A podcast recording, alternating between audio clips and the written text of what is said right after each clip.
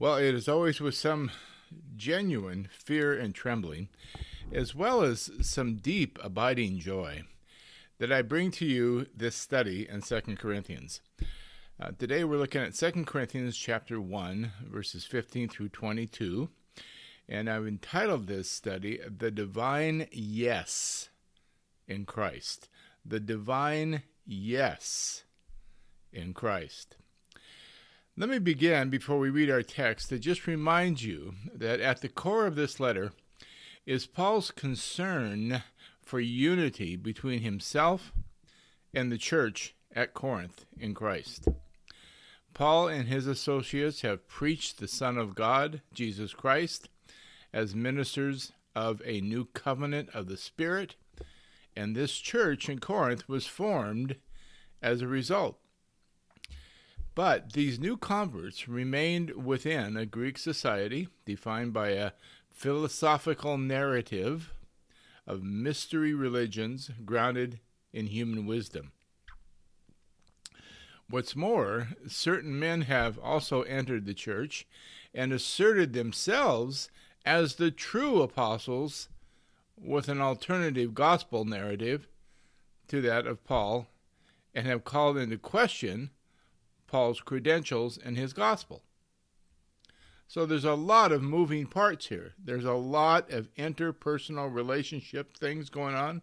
There's a lot of theology, gospel challenges going on.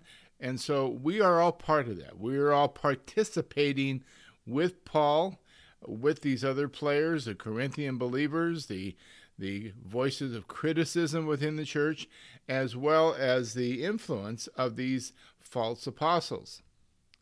So Paul is writing to address this, as Fee and Stuart call it in their book, an overriding relational tension. An overriding relational tension that one senses between Paul and the Corinthians regarding true apostleship. Now, I'm going to repeat that because it's so very essential.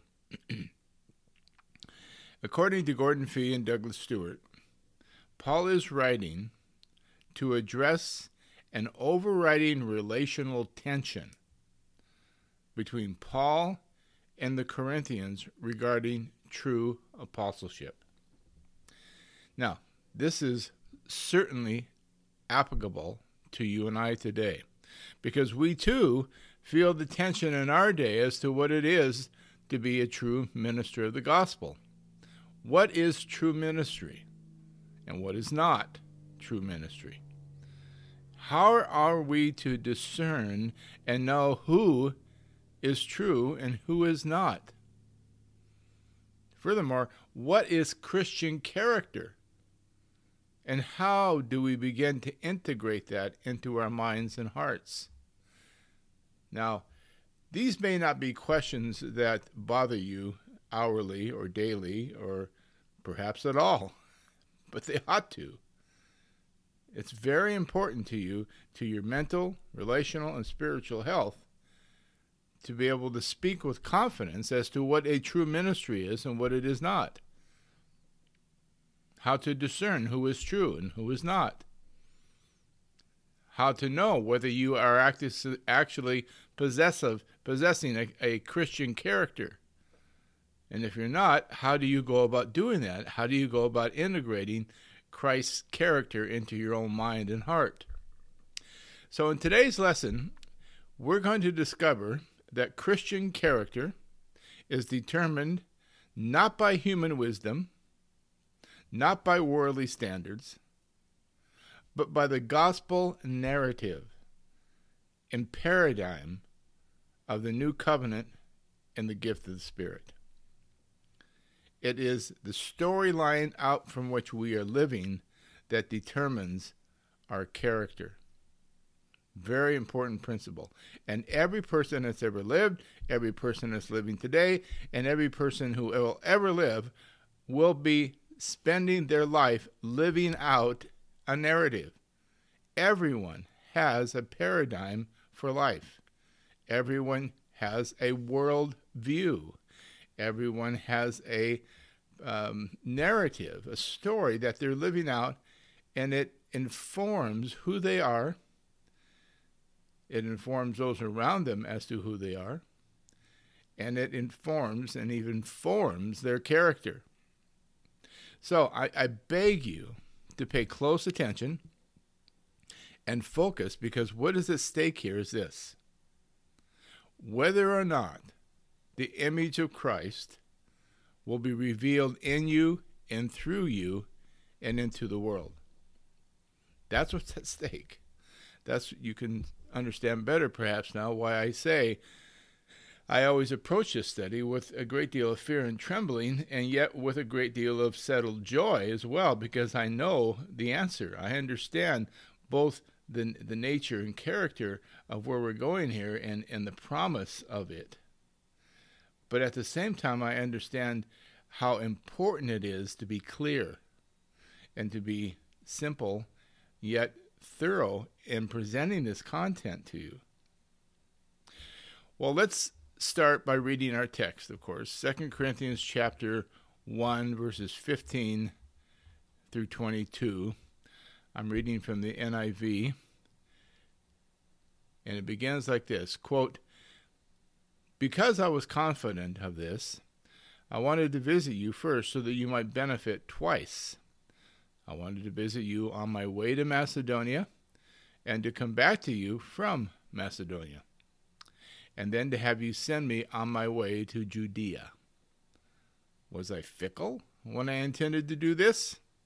Or do I make my plans in a worldly manner so that in the same breath I say yes, yes, and no, no? But as surely as God is faithful, our message to you is not yes and no.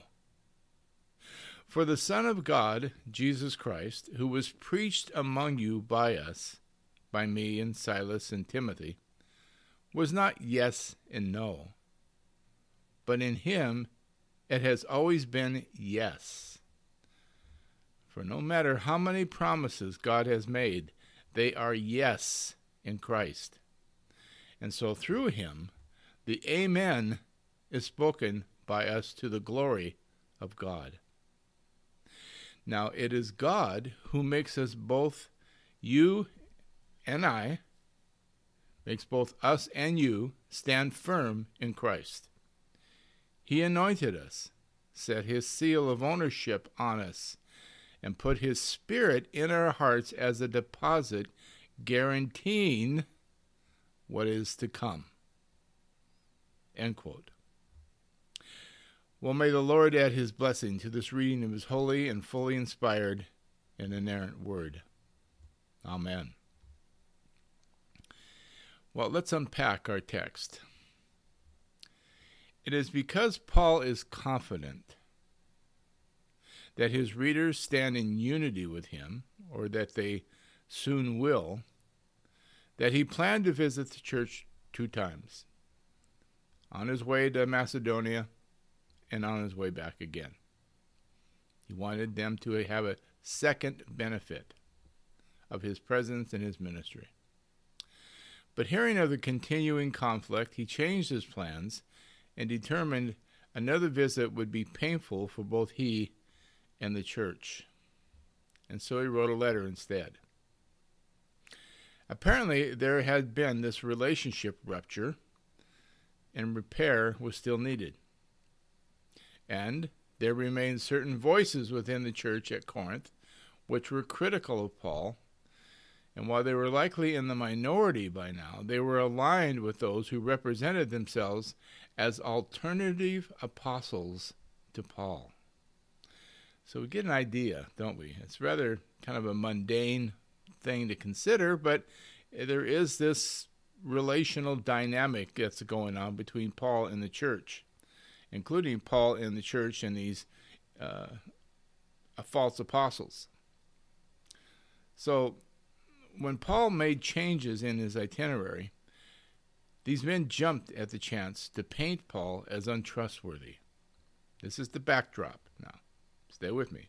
This is the backdrop. Question is, is can Paul's character be trusted? That's That's what the false apostles were saying. That's what his opponents at Corinth were saying. Once they heard that he was not coming, even though they were planning on his visit, he had changed his mind, changed his itinerary, and so now the question arises well, then, can this man even be trusted? We can't trust him to keep an itinerary. How can we trust him with the gospel? So let's look at what Paul says regarding the nature and the source of his integrity as a ministry minister of the gospel. What what is it that forms Paul's character? What is it that they can trust even if he does change his plans?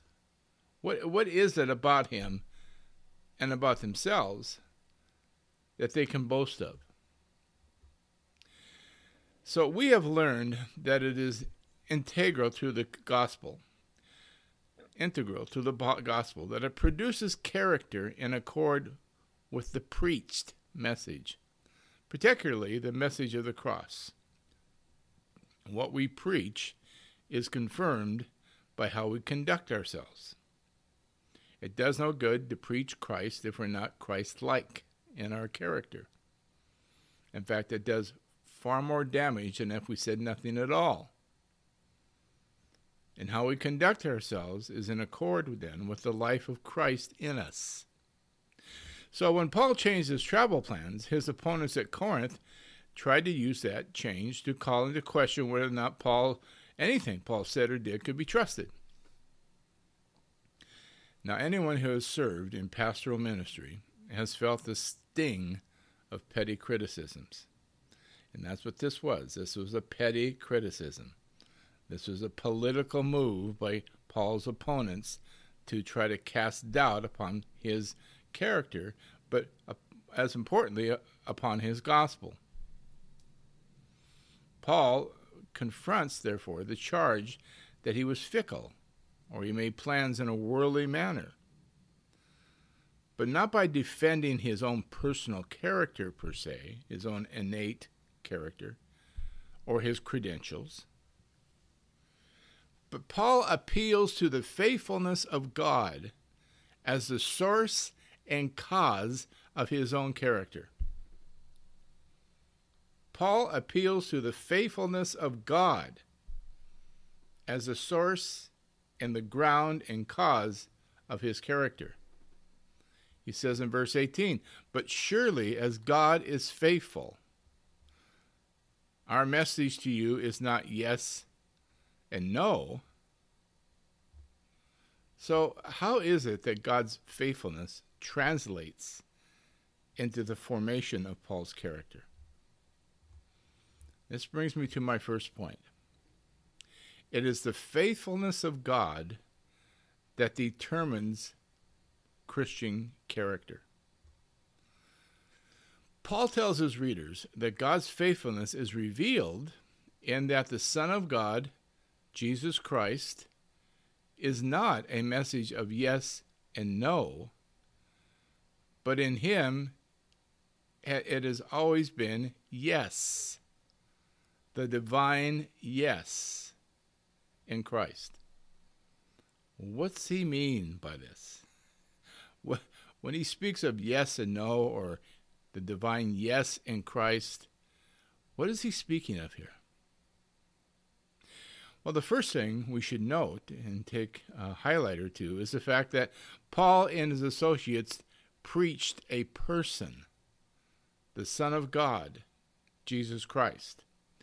Paul and the other apostles were not going throughout the world at this time, fulfilling the Great Commission by preaching a new philosophy, a new doctrine, necessarily, not even certainly a new system of theology.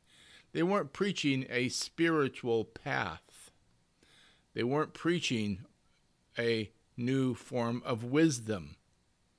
They certainly were not preaching a mystery religion or a new form of um, law keeping, a new pathway through the Mosaic law. No, they were preaching a person, the Son of God, Jesus Christ.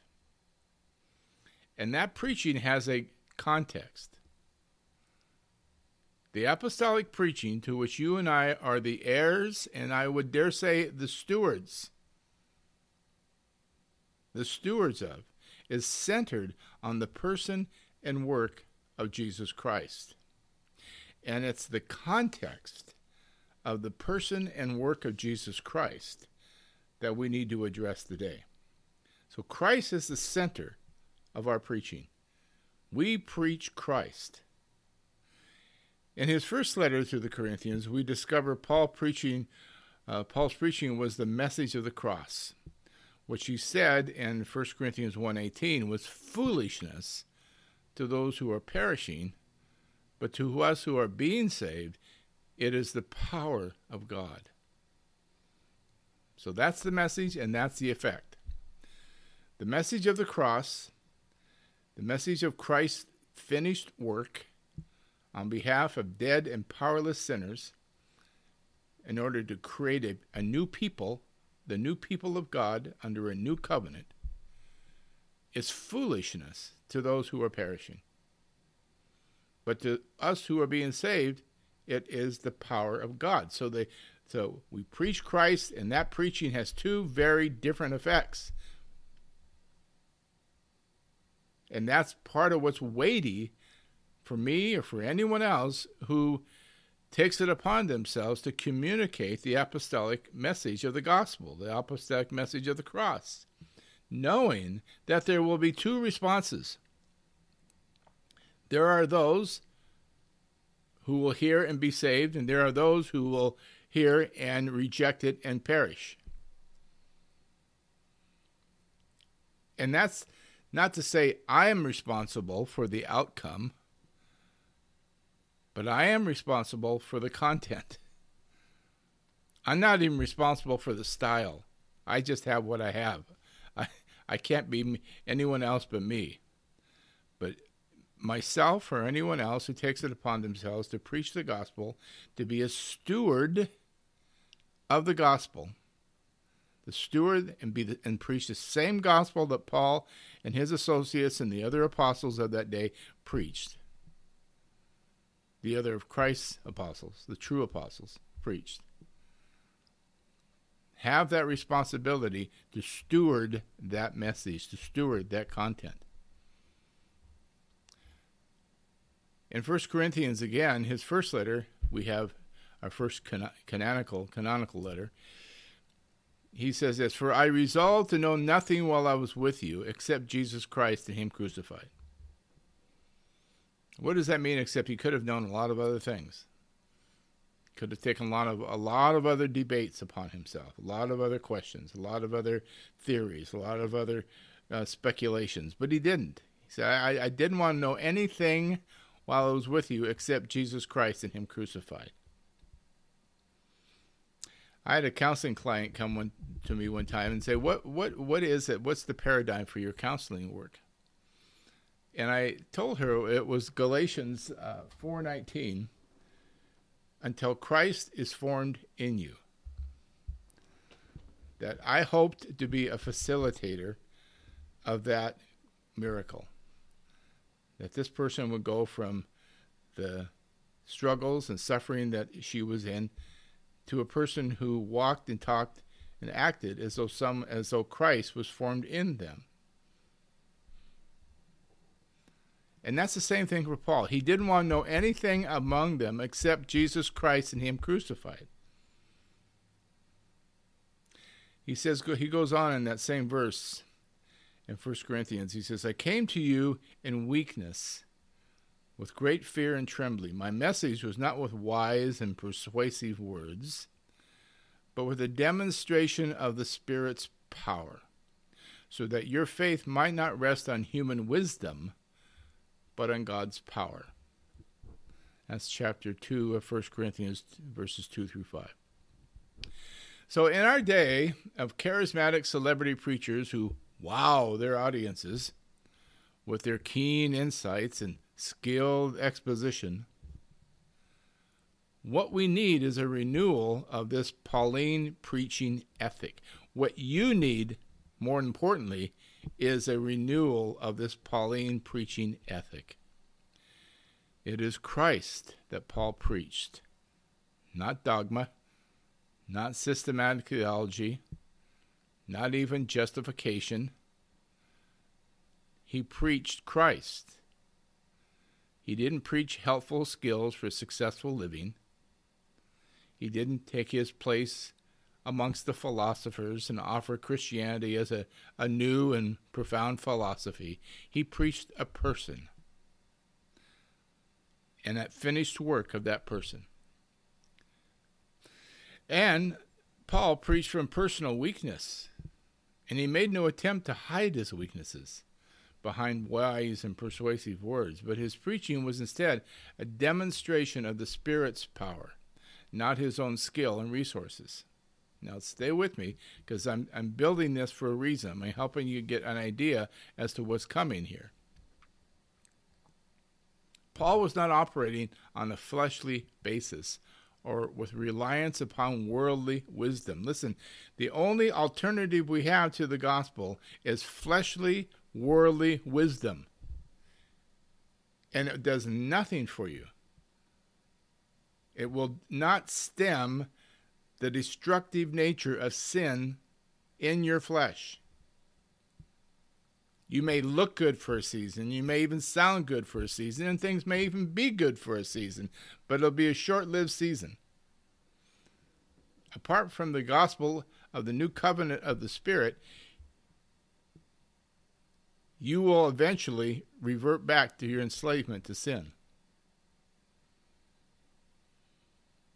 So Paul was not preaching from worldly wisdom. He was not relying upon worldly wisdom, but upon the power of the Spirit of God. And this is why. This is a central point here. Paul's ministry and his personal character, both his preaching and his personal character, was determined by the covenantal and eschatological character of the gospel and it is the covenantal and eschatological framework of the gospel that serves as the paradigm through which Paul and his associates preached, and please hear me now, also formed their personal character as Christians. Now, some of you have already begun to push yourselves away from the table some of you have already maybe rolled your eyes and said, "Oh boy, you know this is too much for me. This is a this is a seminary lecture or something." Don't don't give in to that, folks. I mean, preachers around the world today spend all their time trying to dumb you down, trying to tr- uh, treat you and condescend to you as if you can't even understand the truth of the gospel. So they feed you pablum. They feed you little crumbs from the table and say, "That's all you need. That's it's all it's all good. Know, you're you got it." And then they wonder why people in their churches don't grow, don't mature. So please, let me beg you. Don't let words like covenantal and eschatological intimidate you. I'll explain what I mean by that. It's not hard to understand. If you can understand anything of the gospel, you can understand its framework. You have to. You remember back earlier in uh, chapter 1 when Paul said this, he said, For we do not write you anything that you cannot read or understand. That was chapter 1, verse 13. And in verse 14, he says, As you have understood us in part, you will come to understand fully so Paul understood that the Corinthians understood the gospel in part, but hear me now, they were in trouble. They were in relational trouble with Paul, and they were confused by the false apostles because they had not yet fully understood what they now understood only in part. And I want to spare you, my hearers, from that as well. So please, don't let these words, covenantal and eschatological, intimidate you. They're just words, and they will make sense to you. But these words are essential for you to move from a partial understanding of the gospel by which you were saved and to a full understanding of the gospel by which you are transformed into Christ likeness. So I will explain simply and clearly what is meant by covenantal and eschatological now in my next point. Point two. All of God's promises to Israel are fulfilled in Christ. Let me say that again. All of God's promises to Israel were and are and remain fulfilled in Jesus Christ. This is why Paul says, As God is faithful, but as surely as God is faithful, he says in verse 18. Keep my glasses on here. but as surely as God is faithful, our message to you is not yes, no. For the Son of God, Jesus Christ, who was preached among you by us, by me and Silas and Timothy, was not yes and no, but in him it has always been yes. That's what Paul means. And then in verse 20 he says, "For no matter how many promises God has made, who who had made the, eh, who were the subject of those promises? To whom had God made these promises? Not necessarily to the Corinthians, they were Gentiles. Under the law and the prophets, God had made promises through the prophets to Israel. And now he's saying, for no matter how many promises God has made, they are yes in Christ. Under the gospel now, Paul is a, the apostle to the Gentiles, and the Gentiles are included that's the mystery that's been revealed is that the Gentiles are now included in the promises of God made to Israel. And those promises are yes in Christ, meaning simply that they have been fulfilled in the person and work of Jesus Christ. Jesus Christ is the pinnacle of God's self revelation and the fulfillment of God's promises to Israel. Now, that may be of trouble to some of you who've heard differently, but stay with me. I'll get to that in a minute. It is in Christ that God has fulfilled all his promises within the law and the prophets.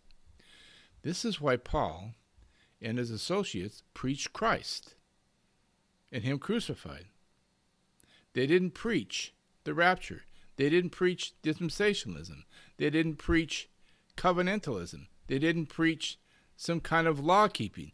He preached Christ and Him crucified, the Son of God, Jesus Christ. In Jesus, all that God has promised has been fulfilled.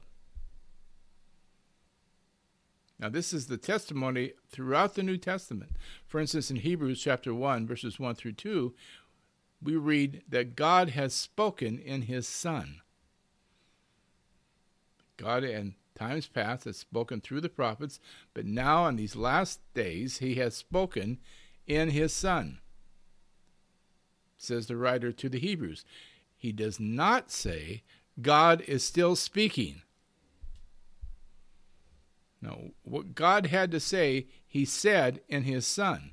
And God is no longer speaking, he's no longer promising, because there's no more to be said. God has spoken, and all the promises of God are yes in Christ, meaning simply all of God's promises are fulfilled in His Son. Though they have yet to be fully realized, they are nonetheless fulfilled in Him. In the resurrected and ascended and glorified Christ, we have all the promises of God to Abraham, Moses, David, fulfilled.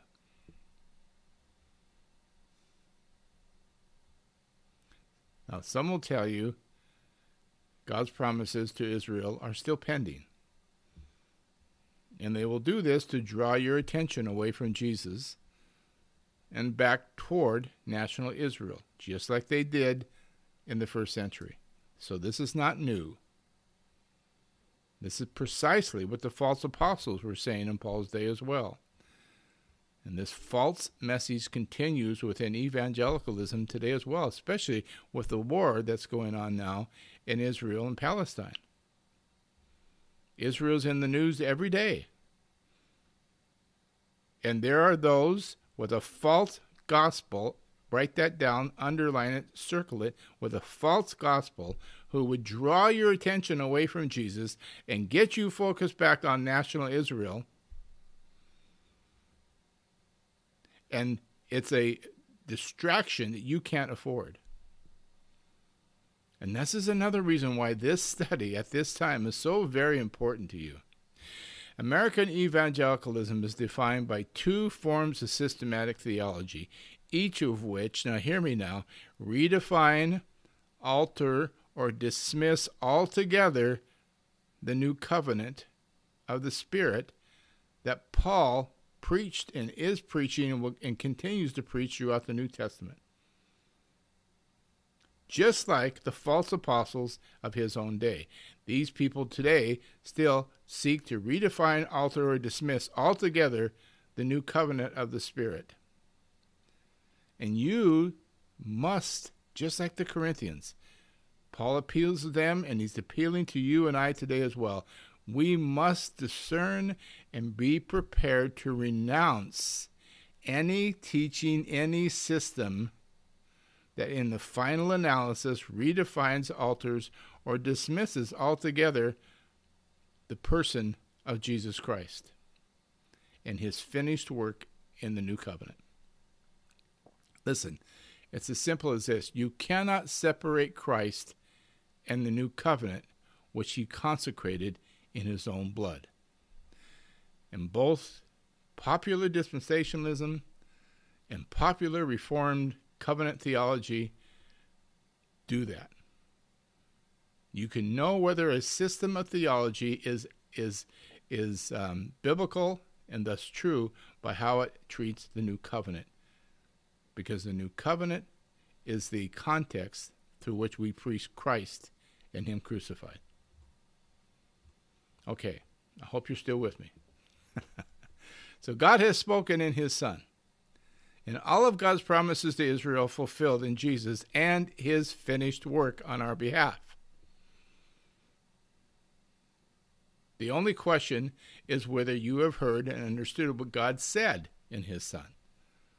If we're waiting for further revelation, or we think somehow God's promises to Israel have yet to be fulfilled, as many think today, then they have not heard what God said in His Son. And that's dangerous. Very dangerous.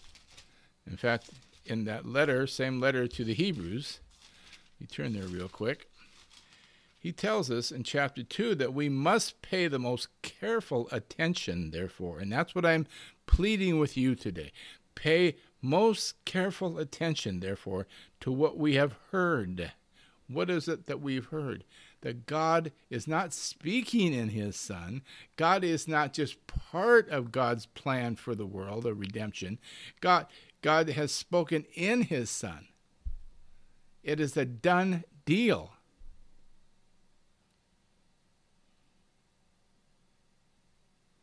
So let's be clear. With his coming and his finished work, Jesus inaugurated, important word, inaugurated the kingdom of God, consecrated the new covenant in his own blood. Remember the night before he suffered with his disciples. This is the cup of the, of the new covenant in my blood. Take it, receive it. So Jesus inaugurated the kingdom of God, consecrated the new covenant in his blood at the cross, and then that covenant was affirmed by the outpouring of the Spirit at Pentecost. And that brought the future, everything that Israel had looked to for the future restoration of Israel, suddenly into the present at Pentecost.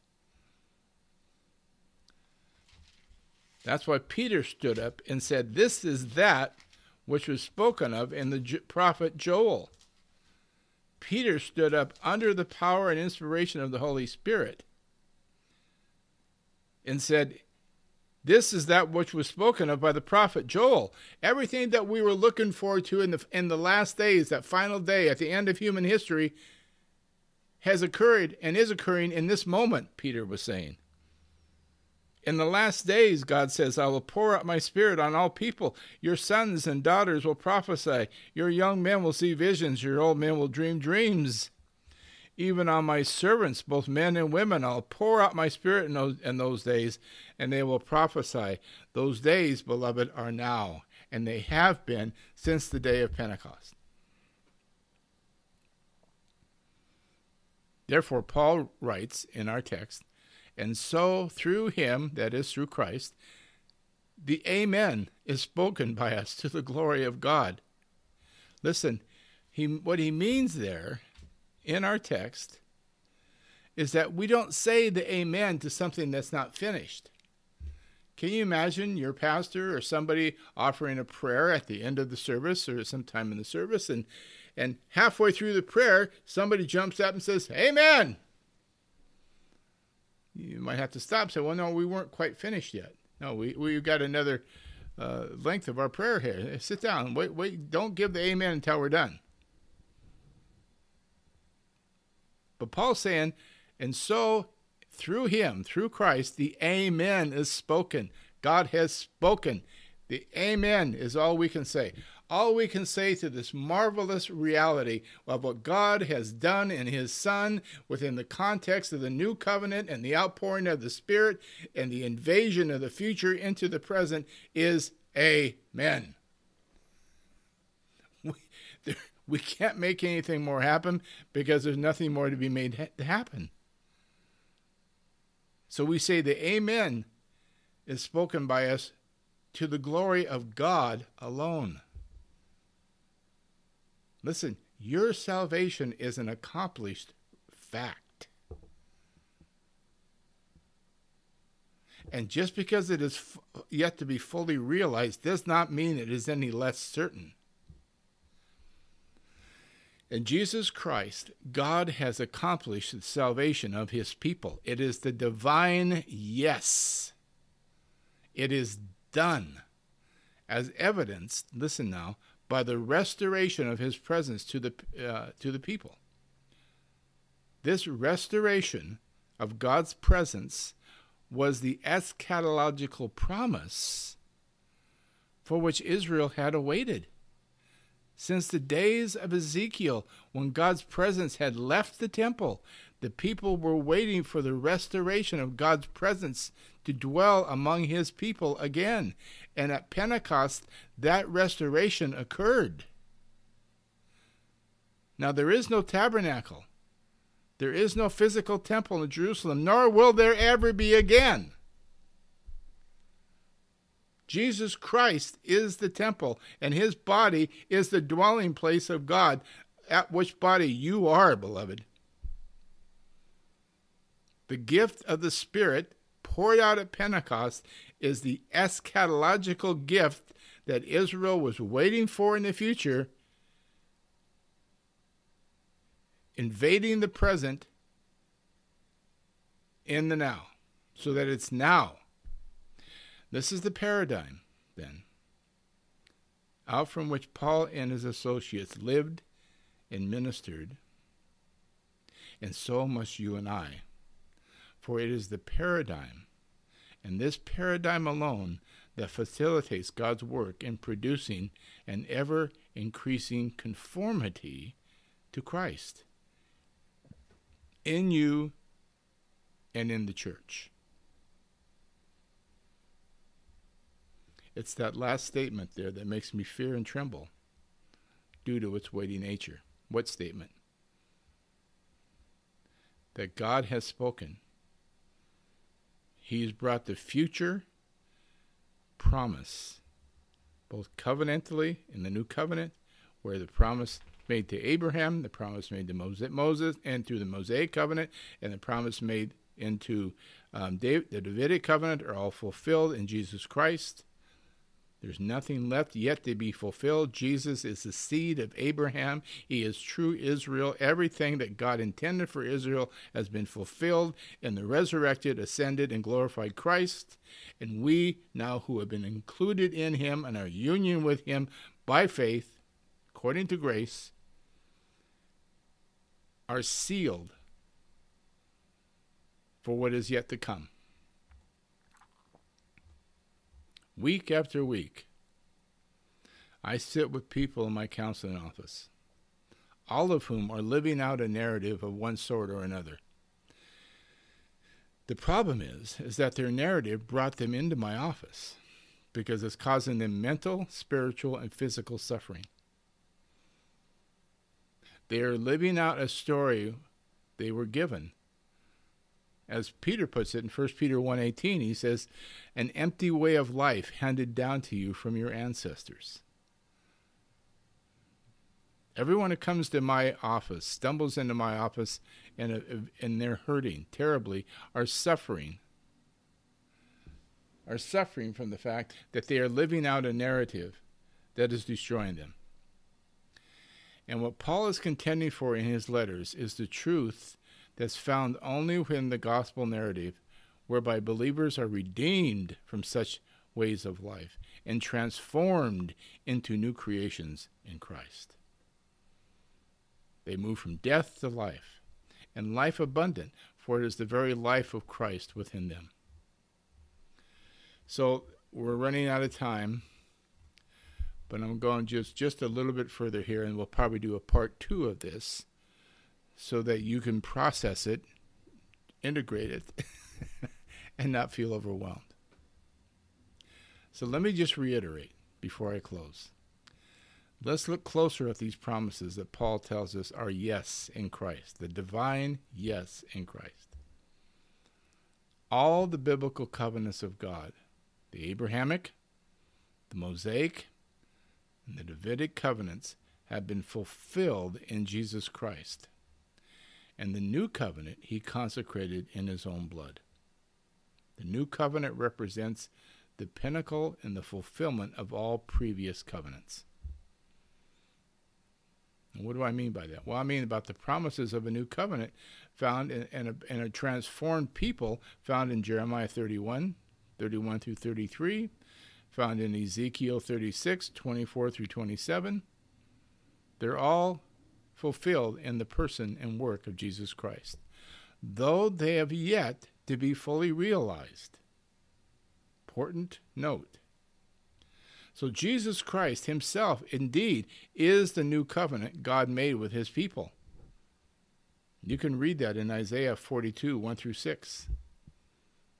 And that translates into the New uh, Testament age in Luke 2:32, Acts 13:47 that those promises made to the suffering servant in Isaiah are brought forward into the gospel, of course. Now, please make note of this. This is the covenantal structure of the gospel of Jesus Christ. That's all we mean when we say covenantal. There are those who speculate and fabricate a so called covenant of redemption and then a covenant of works and a, covenant of grace. Everything and everything looks like a covenant to some theologians. But what they do when they do that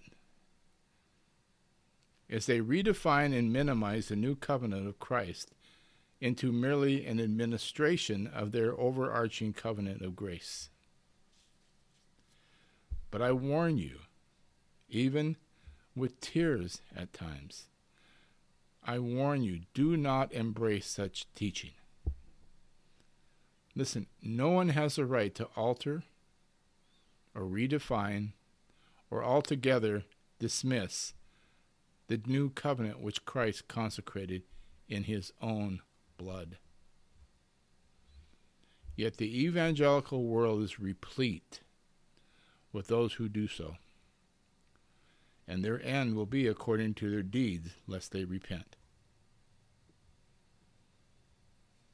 So the covenantal framework Paul defines here is the apostolic message. And the Corinthians, and we with them, must not fall prey to another false framework. Now, next time we're together, the rest of our text will introduce Paul's to the new covenant eschatological framework. So I hope you come back. Hope you stay with me. We'll come back for part two of the divine yes in Christ. And that next study, I'll review some of what we talked about today so we can maintain our context. But the, what I want you to hear today is that God has called you into union with His Son. And that union is, is made possible because of His finished work by which you are, by grace, through faith, and a sovereign work of God, through the gospel, united with His Son. And it's only, only through the gospel of the new covenant of the Spirit,